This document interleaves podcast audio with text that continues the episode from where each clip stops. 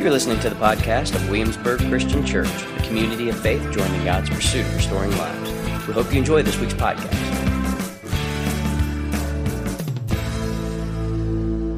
So it's Pentecost.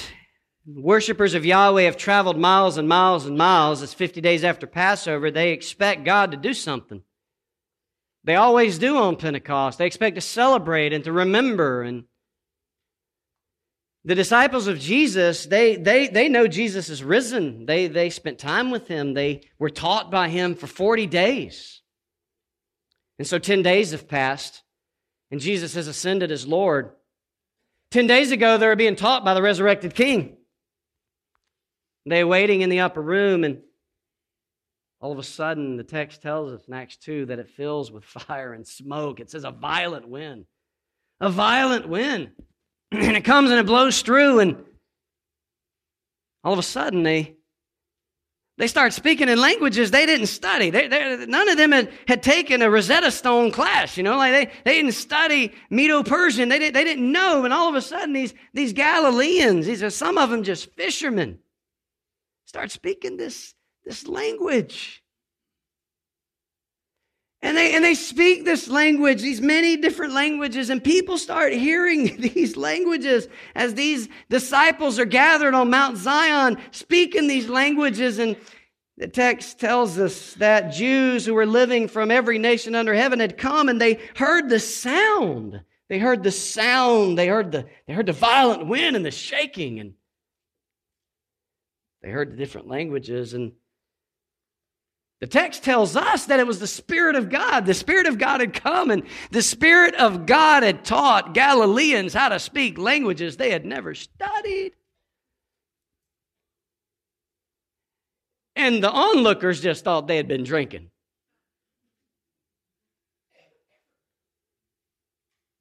Because that's how the Spirit works. See, when the Spirit does things that we don't expect, or when He does things that we don't think is theologically possible because we know our Bibles. And when he does something we don't think is um, intellectually possible because, you know, we have more degrees than a thermometer, we attribute it to something other than the Spirit. If there's anything we should learn in Pentecost, is that the Spirit isn't really too concerned with our categories. He's not concerned with our uh, belief in the situation. He doesn't wait to do what he's going to do when we're ready for it, right? Like he doesn't work that way. Oh, I think Fred is ready, so now I'm going to manifest myself in his life or through his life. And we will have a tendency to explain it away, even if it means like this that we'll say, well, these guys must be drinking.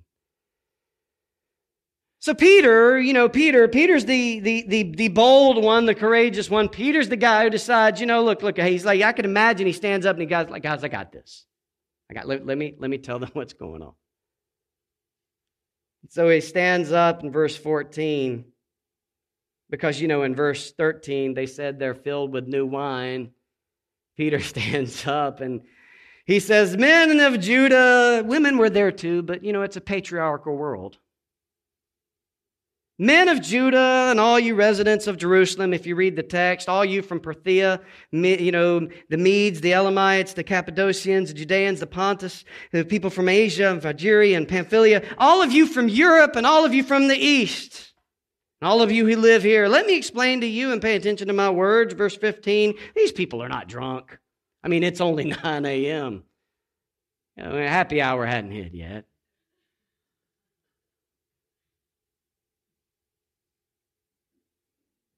On the contrary, what you're seeing today was promised by God through the prophet named Joel. Uh, translation If you knew your Bibles, if you knew your Bibles, if you knew your Bibles and this God that you just traveled miles and miles and miles to celebrate and worship, you'd know. You'd know God gave you a heads up. And so Peter says, So I'm going to do some biblical interpretation for you all. And he quotes Joel, where Joel says, And it will be in the last days, says God, that I will pour out my spirit on all humanity. Everybody say all. All, and say humanity. Humanity, all humanity. So all in the Greek means all. And all in the Hebrew means all. All humanity. Then your sons and your daughters will prophesy. Your young men will see visions, and your old men will dream dreams, and I will even pour out my spirit on my male and female slaves in those days, and they will prophesy. See, what, what Joel is doing is he is busting up all of their social categories when he says, In a world that is patriarchal, where men rule the day, I'm going to let my daughters prophesy too. Oh, oh, no.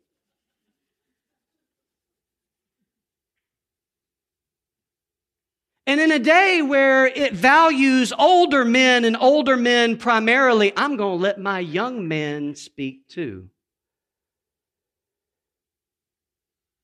And in a day where the young men want to get holier than thou and a bit pretentious, I'm going to make sure my older men are still doing stuff too. Which, by the way, because the sons and daughters are doing it, that includes the older women and the young women too. And as if that's not enough, in a day where you like to have your socio-economic categories of rich and poor and homeless and housed, and from here and come here's, slave and free, I'm going to let them all. I'm going to let them all prophesy. Because when the Holy Spirit is poured out on God's people, everything changes. Everything. everything. And he didn't ask for permission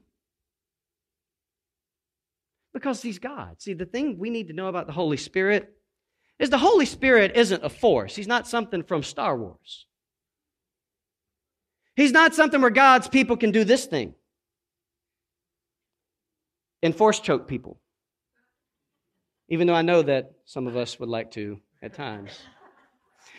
I know, right? I'd be preaching all of a sudden. who, is, who is it? that's not funny. Um, and the Holy Spirit's not, a, not electricity. He's not like, listen, the Holy Spirit's not an it. Say the Holy Spirit's not an it. The Holy Spirit is a He. He is the third person of the Trinity of the triune God God the Father, God the Son, God the Spirit. And God the Father, who sent God the Son, God the Son then told his disciples he was going to send God the Spirit. And God the Spirit was going to be a parakletio. He was going to be an advocate or a comforter. He was going to be an advocate in a world of accusation. He was going to be a comforter in a world of chaos. That's the Holy Spirit. See, Satan is in the Greek, if you don't know this, his name literally means accuser. Did you know that? His name means accuser. That's why when Peter was thinking he was helpful with Jesus, Jesus said, Get behind me, Satan. He wasn't saying, Peter, you're literally Satan. Satan is the accuser. But you know, the Holy Spirit, by definition and by Greek name, is the advocate. So in a world where Satan tries to accuse, the Holy Spirit's trying to advocate. You know, I have decided I should have worn sweatpants today because I'm going to bend down so much today, I'm going to bust out of my britches. I put on some weight. The Holy Spirit is the advocate, and He is the third person of the Trinity. The Holy Spirit is a He. Say He's a He. But if you want to be technical, and I'd love to study this with any of you, the Holy Spirit's really a she. Yeah. In the Hebrew language, it's a feminine language, it's a feminine word. It's gender feminine not gender neutral. It's gender feminine, not gender, gender masculine. Maybe that's why the Holy Spirit, the she of the Trinity, is the comforter and the advocate. The Holy Spirit of God is not an it. The Holy Spirit of God is a person. Because the Holy Spirit of God has a will, the Bible teaches us. And if the Holy Spirit of God has a will, then the Holy Spirit can't be an it because its don't have wills. The Holy Spirit has a desire, and if the Holy Spirit has a desire, the Holy Spirit has to be a person because the Holy Spirit, because its can't have desires. The Holy Spirit has the power to impart gifts, and the Holy Spirit has to be a person because only a person can impart gifts. And so God pours out the Holy Spirit. God pours out the Holy Spirit on the day of Pentecost and disrupts everything that the people there were in attendance expected God to do. And so, if you learned something new today already, just remember that these Yahweh worshiping Jews knew their Bibles too, and they learned something new that day. They learned something new when the Holy Spirit made his presence known among them. When God came down, but in a different way today. And the church was born. Hallelujah. I will even pour out my spirit on my male and female slaves in those days, and they will prophesy. I will display wonders in the heavens above and signs on the earth below, blood and fire and cloud of smoke. Here's the poet, the poet, the poet, the poet, prophet Joel wants to give poetry so that we can see the possibility. Because poetry opens our world and our imaginations to new possibilities. So, lest we start looking for blood red moons when they actually happen, that doesn't mean the Holy Spirit's coming again. He's already come. So, put Pastor John Hagee away. The Holy Spirit has come. And I will display wonders in the heavens and signs on the earth below, blood and fire and a cloud of smoke. The sun will be turned to darkness and the moon to blood before the great and remarkable day of the Lord comes. And then everyone, say everyone, everyone who calls on the name of the Lord, calls on the name of the Lord is more than saying Jesus is Lord, is actually living like it. That's what the language calls on the name of the Lord means. It means demonstrates and proclaims it. Calls on the name of the Lord will be, say it with me, saved saved. And so Peter decides to go on. he says, Men of Israel, listen to these words. The, Jesus the Nazarene, you know the Nazarene. I love how Peter locates Jesus in Nazareth because Peter knows that everybody in attendance thinks what they used to think when they met Jesus and that nothing good comes from Nazareth. You remember that? So that just Jesus the Nazarene, you know, from this place where you think nothing good comes from, Jesus the Nazarene was a man pointed out to you by God with miracles, wonders, and signs that God did among you through him, just as you yourselves know. Though he was delivered up according to God's determined plan and foreknowledge, you used lawless people. Lawless is sinful. Lawless people to nail him to a cross and say it with me. Kill him. Say, kill him. He was killed. See, we don't talk about crucifixion that way, but the reality of it is Violence killed Jesus.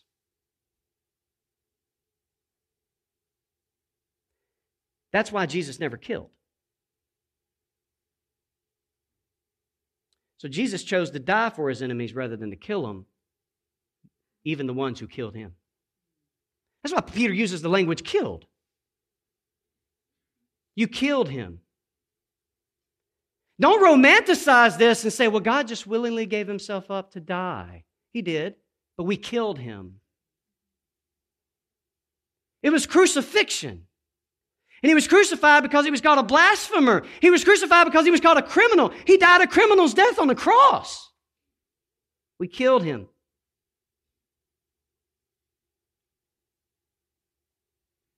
That's gospel. But it's not good news. Not yet. And Peter knows that. And he says, You killed him. But God raised him up.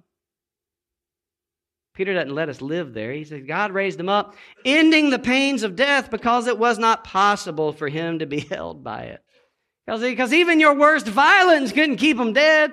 God doesn't stay dead. I don't, it doesn't matter what Time magazine said a long time ago.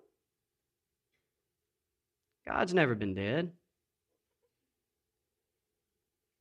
And he says, for David, King David, David says, David, one of our greatest kings in history, he says, David says, I saw the Lord ever before me because he was at my right hand. I will not be shaken. Therefore, my heart was glad and my tongue rejoiced. Moreover, my flesh will rest in hope. Say hope. Say, my flesh will rest in hope flesh will rest in hope. Rest. Because you will not leave me in hell. Or allow your Holy One to see decay. You have revealed the paths of life to me. You will fill me with gladness in your presence. Say presence. Presence. Brothers, I can speak confidently you, uh, to you about the patriarch David. He's both dead and, dead and buried, and his tomb is with us to this day. Since he was a prophet, we don't often think of David as a prophet, do we? Since he was a prophet, he knew that God had sworn an oath to him to seat one of his descendants on his throne. Seeing this in advance, he spoke concerning the resurrection of the king, Messiah, king, king in Hebrew, king. He spoke resurrection of the king. Notice he didn't say savior, because Peter probably knew that everybody would want a savior, but not a Lord. So he's not going to let us off the hook. He's talking about a Lord. The resurrection of the king. And he quotes them. He was not left in Hades, and his flesh did not experience decay. And at this point, this Bible study that Peter's leading all these Bible knowing Jews on are probably having some aha moments. They're looking at this text, even though they've read it, even memorized it, and saying, I never knew that about the text. I didn't know that's what God was saying. Well, because, see, that's what the Holy Spirit does. The Holy Spirit illuminates the Scriptures. The Holy Spirit illuminates the Scriptures in a way that's far different than maybe we've ever read before. And we only read the Scriptures fully when the Holy Spirit is illuminating the Scriptures. If I don't allow the Holy Spirit to work in me, I will not understand the Bible.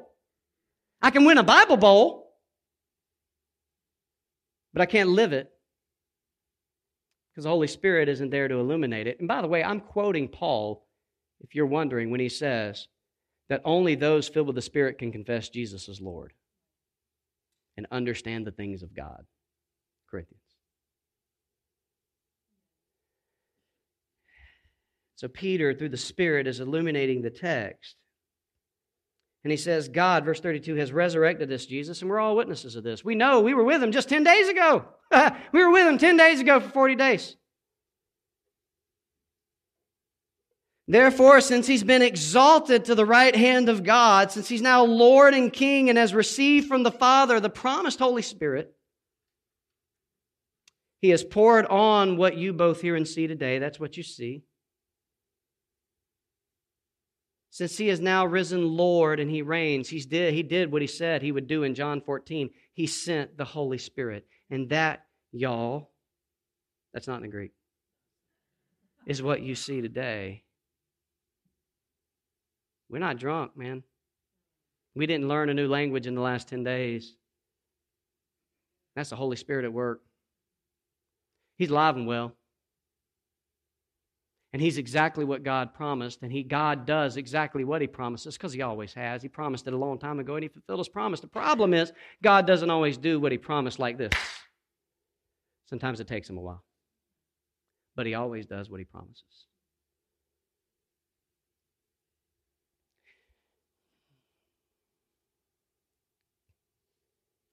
And he says, For it was not David, was it not David? David spoke this, he says, For it was not David who ascended into the heavens, but he himself says, The Lord declared to my Lord, Sit at my right hand until I make your enemies my footstool. See, so David preached the gospel long before the gospel ever happened. You ever know that? David talked about the crucified, risen, and exalted, reigning Lord before anybody ever really did. And Peter's helping him understand that that's all David was doing a long time ago, and he was doing it through the Spirit. And so now the Spirit is letting us know what the Spirit was saying through David a long time ago, because that's what the Spirit does. That's why we're always growing. That's why we're always learning new things. If you're learning new things about the Scriptures, that's good news, because the Spirit's at work in you. If you learn something new today about the Scriptures, that's good news, as long as you know you're learning the truth, because the Spirit is at work in you. If you never grow and you've believed the same things for 40 years, you might want to pause and slow your roll just a bit. Because the Spirit's always revealing something new in the Scriptures, through the Scriptures. He's not going to lead us astray from the Scriptures, but He's going to illuminate our lives through the Scriptures. And our eyes are going to open to the work of God in the world and it's going to bear witness to Jesus. Because ultimately, what David is telling us is that all of the scriptures have always been about Jesus. All of the scriptures from start to finish is about one person and one person only, and that is Jesus. Jesus said this in John 5. You, you read the scriptures trying to find life in the scriptures, but they testify of me. Paul would say later that the scriptures, with living by the letter alone, the letter gives death, but the Spirit of God gives what? Life. The letter kills, but the Spirit gives life. That's Corinthians, verse 3. And Peter's just trying to help us see that that's what God is up to today, that the Spirit of God is alive and well in His people, if His people will awaken to the Spirit of God's presence. And so he says, once he quotes David, he says, So I therefore let all the house of Israel know with certainty, say certainty, that God has made this Jesus, whom you crucified, both Lord and King. Not Lord and Savior, not Savior and Lord, not personal Savior, but Lord and what? King, Messiah. Messiah is the word for King. The King. He's made him Lord and King. And that changes everything for me.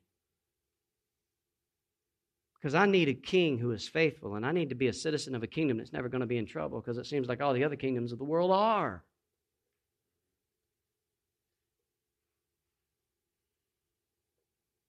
And so when they heard this, what's the text say?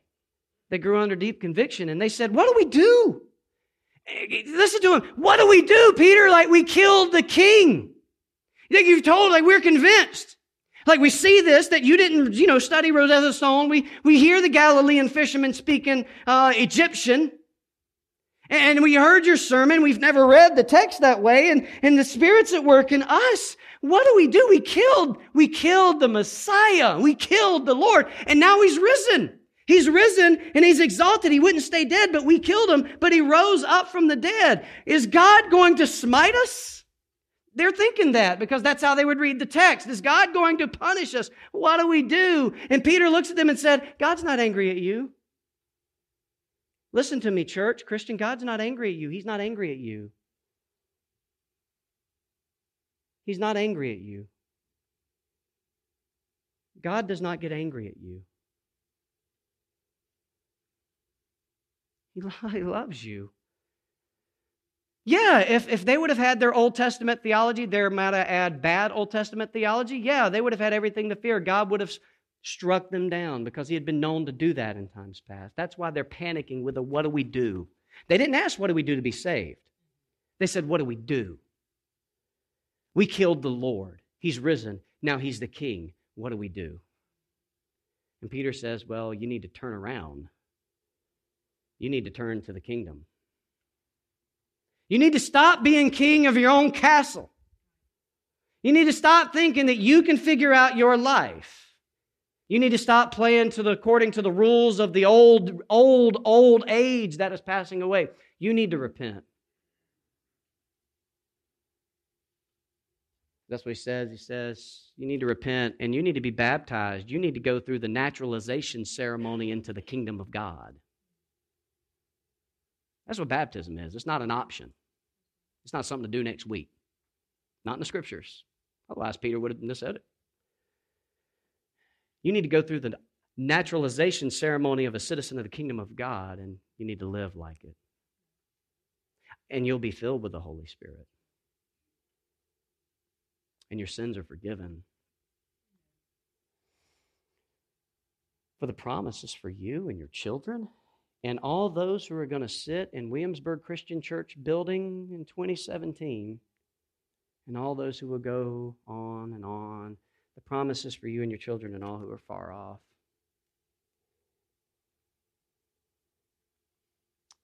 And then Peter, with many other words, testified and preached for 52 more minutes. At least that's what I would like to imagine him doing because Garrett only preached 29 last week, and I'm not going to hit that. And he urged them and he said, Be saved from this corrupt generation. And he doesn't mean your generation. When he says generation, he means the reign of sin and death. He means the age, the old age. Be saved from playing according to the rules of this age, man. be saved, be rescued. Stop. Be rescued. And then the text says that 3,000 heard the message and were baptized. 3,000. That was a long baptism ceremony. So I want you to catch the scene. They're on Mount Zion. The new Moses, that is Jesus, has come and has set people free, and God has given a new law, a law through the Spirit that now gives life, and 3,000 are saved. Does that sound familiar to you? See, because if it doesn't, what happened many, many, many, many years ago? On Mount Sinai stood Moses, who was filled with fire and smoke too. Remember that? But the Israelites thought he was burned up. So they decided to build a golden calf and make an idol, and they decided to worship an idol. And God's people will often go to violence, and so they did. So the Levites grabbed a sword and cut him up, and that day 3,000 people died. And Paul refers to that in Corinthians. He says, See, the letter, the letter of the law, because that was what Moses was getting, the letter of the law kills, but the spirit of the law gives life. On the day of Pentecost, 3,000 were saved to undo what happened when the day the law was given, where 3,000 were killed. Through the new Moses and the new law, given through the Spirit of God, written on the hearts of men and women, not tablets of stone. That's the imagery of the text. That's what the Spirit is up to. See, the Spirit is up to this because the Spirit is up to giving us power. The Spirit is calling in this text. He is calling the people. He is calling everyone. He's calling everyone to repentance. He's calling for repentance to every heart. He's calling for the baptism of everyone who believes. He's calling all to receive forgiveness and empowered new life. He's calling for the transformation of every life.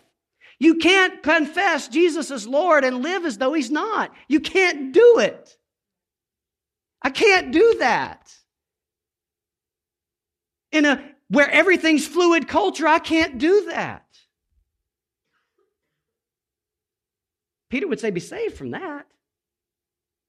Your identity gets all twisted up in feelings. You're not your feelings.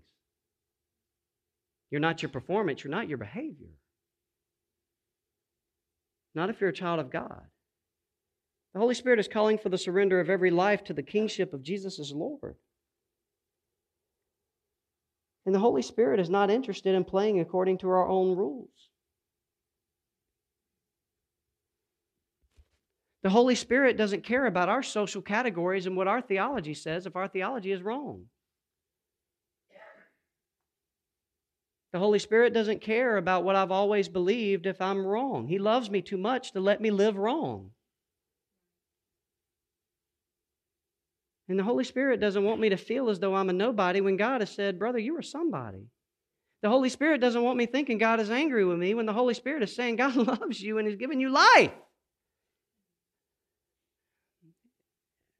See, anytime you read the book of Acts and you find out that the people of God are boldly living into everything we've been saying this morning, you find that the scriptures always give the Holy Spirit the credit. You ever notice that? When the church starts living bold, it says filled with the Holy Spirit. You ever notice that for those who have read Acts? You see that happening. So one time, see what happened was one time, Peter and John had found themselves arrested by their political leaders called the Sanhedrin, and they were taken to a literal court by political leaders and judges and lawyers. And they stood before the courts in Acts chapter 4 after they'd healed a guy by the power of the Spirit. And they were told by the political leaders to stop it. Stop confessing that Jesus is Lord. He's not Lord. Caesar is Lord. And he's not Messiah. Our Messiah hasn't come. Stop it. And Peter and John says, yeah, um, we can't. And we're not. They actually say, you decide what you want to decide, but we're going to obey God rather than men. Well, they go on doing their thing after, of course, they get arrested, and then the Holy Spirit, through the angels, sets Peter free, and the church begins to pray prayers of boldness. And the scripture tells us in the end of Acts 4 that the Holy Spirit fills the room of the, of the, of the Christians, and they start performing great signs and wonders. And then they go out and do their thing again, and now Peter finds himself in the same pickle. He's standing before the Sanhedrin, the court, the political leaders, and they say to him, Didn't we tell you to stop it? Acts chapter 5 verse 31 and 32. And Peter says to them, No, you did, but we're going to obey God because of what we have seen. Jesus is Lord. That's what they say, 30 through 31. And then they say this We're witnesses of these things, and so is the Holy Spirit, whom God has given. Read this with me to those who obey him. See, the Spirit of God, the Spirit of God is given to those who obey them. What does he mean? Well, he is saying this those who obey God are demonstrating the evidence of being filled with the Holy Spirit. Those who disobey God are not living according to the Spirit. That's what, the, that's what that means. That's why Jesus said, If you love me, keep my commands. He said other things like that. He said that about three times. People who demonstrate the fruit of the Spirit are people who are filled with the Spirit. Otherwise, you can't produce the fruit of the Spirit. But you can choose, and that's what this comes down to, church. It comes down to choosing a Spirit filled life. When you want to choose hate, you've got to choose love. And then the Holy Spirit who lives in you produces the fruit of the Spirit is, say it with me, love. But you got to choose it. You got to choose it.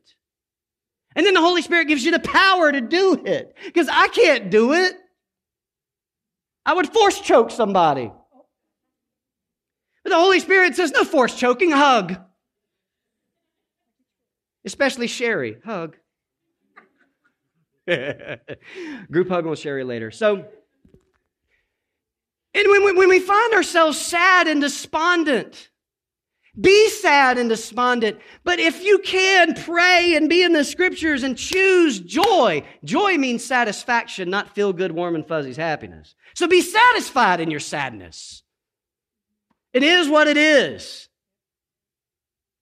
And then the Holy Spirit produces, for the fruit of the Spirit is love, joy.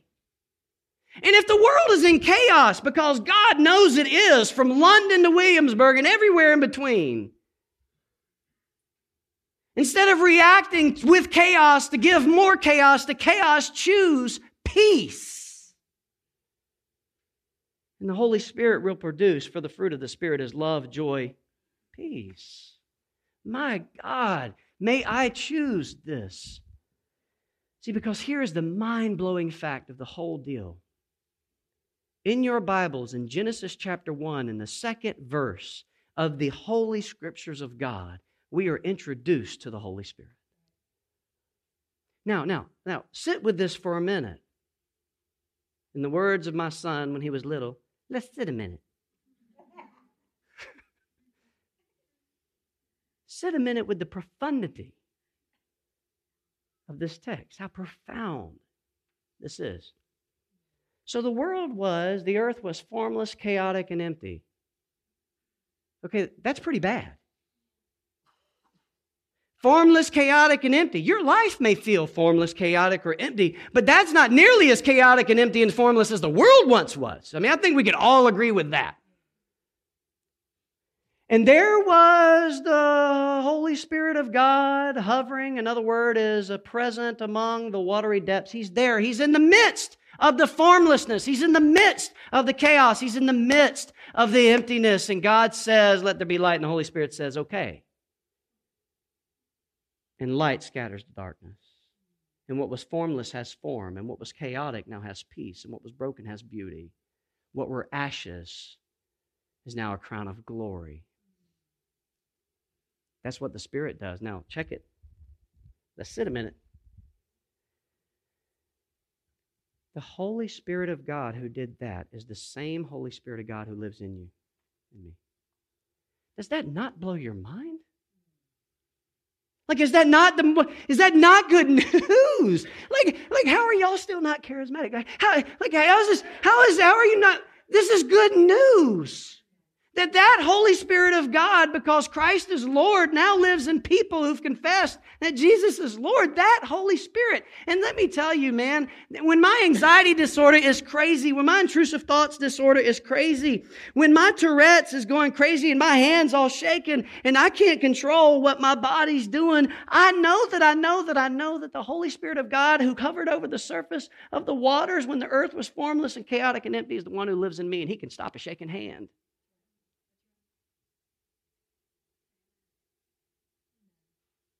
Sometimes it takes a minute.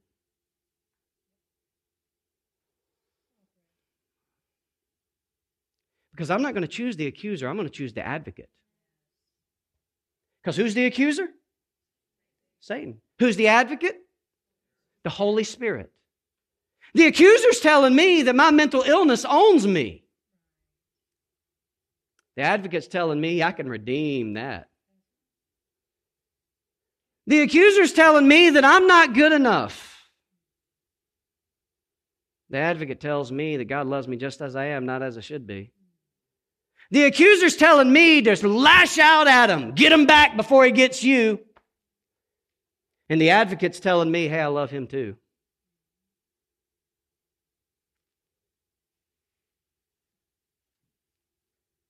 The accuser's telling me I have everything to fear because of Portland and London and Egypt. And the Holy Spirit's telling me, you have nothing to fear. So, true story, no preacher exaggeration. I was home one day. It was me and Ian, and Ian was playing basketball inside. We have an inside goal that he plays for like 23 hours of 24 hour day. That is a preacher exaggeration. He was playing. I was flipping through the channels, kind of taking a break, kind of enjoying watching my son, and just kind of flipping through the channels mindlessly, which I have a tendency to do. And I flipped through and I saw an aircraft carrying a missile, so I stopped. And I paused on the channel of the aircraft carrier and the missile. And it was telling me how North Korea was practicing all those missile launches, trying to have missiles that reach nuclear warheads to the shores of our country. And Ian heard this and he said, Daddy, does North Korea want to blow us up? And I said, Yeah. I said, We, we, we, we blow people up too. It's how the world works. And everybody thinks they're justified. He said, Why do they want to blow us up? I said, I don't know. I said, But you know what happens if they blow us up? He said, We go be with Jesus? I said, Yeah. I said, We blow up, we wake up, there's Jesus. He said, So it's like this. No joke, this is what my son did. He goes, up. He, he did that. He, he literally, I was like, You're getting that from Teen Titans because I don't teach heaven that way. And you know what he did? He started playing basketball. So then, like two weeks later, the tornadoes start coming. Remember those? Now, that was having its way with my boy. My kid's a strong minded kid, but I think sometimes he might have kind of the wiring in, that my brain has. And he starts getting worried about the tornadoes. And he still gets worried about tornadoes, make no mistake. But I said, but buddy, I said, you know, and Allison is always like, she's always the wise one. She's so calm. And she's like, honey, daddy and I have a plan. We know what we're going to do. I'm like, Lord have mercy. No, you're always the favorite one. I'm like always an object lesson, right? So I'm like, okay, we, that's true, buddy. But if the tornado comes and blows us away, yeah, that, I'm that guy. Allison's like, no, calm down. We have a plan. I'm like, but if we die, And I, uh, like, so if we get blown away, I said, do you know what happens? He says, yes, we go be with Jesus. And I said, exactly, buddy. Now we've got a plan. But if, worst case scenario, it comes and we get blown away, we wake up with Jesus. And he said, so it's like, oh, oh. I said, yes. No, I can't. Because that was a bit like operatic what I did, wasn't it? The thing is, is I'm trying to push back against what the world is telling my boy because he's a Christian. And it's my job. But it's my job to model it too, and I've got to be wise. And the only way that I can do that as his daddy is to trust the Holy Spirit of God, who tells me in Romans chapter 8, lest you think I'm just explaining things away. Jesus said, Fear not the one who can kill the body, but the one who can kill the, the soul, the spirit. Because he who believes in me will never die. And so the Holy Spirit, Paul, Paul says, so then, brothers, you're not obligated to live according to the flesh. Listen, Fred, you're not obligated to be fearful. Missiles come and tornadoes happen, but you're not obligated to fear them. Oh, come on. Can I get an amen? You're not obligated to fear them. They're scary. You're not obligated to fear them. You're seduced to fear them. You're tempted to fear them. You're not obligated to fear them. You're not obligated to the flesh to live according to the flesh, to live according to the rules of the age of sin and death that is passing away. That's not your obligation. Because if you live that way, you're going to die. You're going to die a slow death of a thousand cuts because of fear. And Fred, your anxiety is going to go crazy. And you're going to be scared to leave your house. And you're going to be scared to fly to Kenya.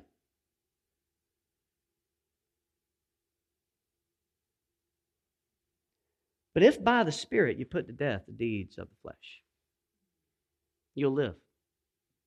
And all those led by God's Holy Spirit are God's, say it with me, sons and daughters.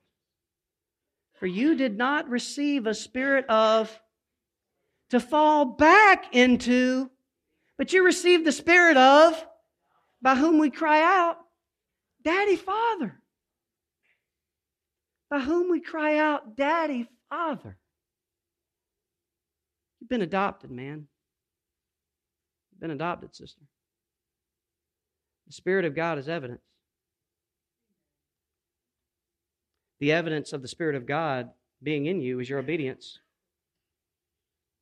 The evidence of the Spirit of God being in you is your obedience and your choice to trust and your reliance upon the Holy Spirit to do what the Holy Spirit said He would do, and that is give you power. So I realize that the world may tell you something else, but the Holy Spirit's trying to tell you something different today. The Holy Spirit is the beautiful Spirit of God in which you do not have to fear because God is in you. Say, God in me. Say, Christ in me. Say, the Holy Spirit in me. So here's what would make me happy is if the WY Daily posted in one of their articles about a bunch of people walking around town mumbling to themselves, God in me, Christ in me, the Spirit in me.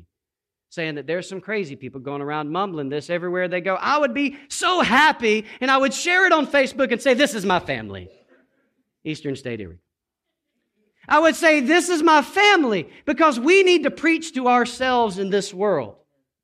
You need to preach to yourself, God in me, Christ in me, Holy Spirit in me. You need to preach that to yourself in a world wrecked with fear, and you need to preach that in, a, in your, to yourself in a world seducing you to be obligated to the flesh, and know that the same Holy Spirit who hovered over the waters of the deep and gave form to formlessness, peace to chaos, and beauty to brokenness is the same Holy Spirit who lives inside of you.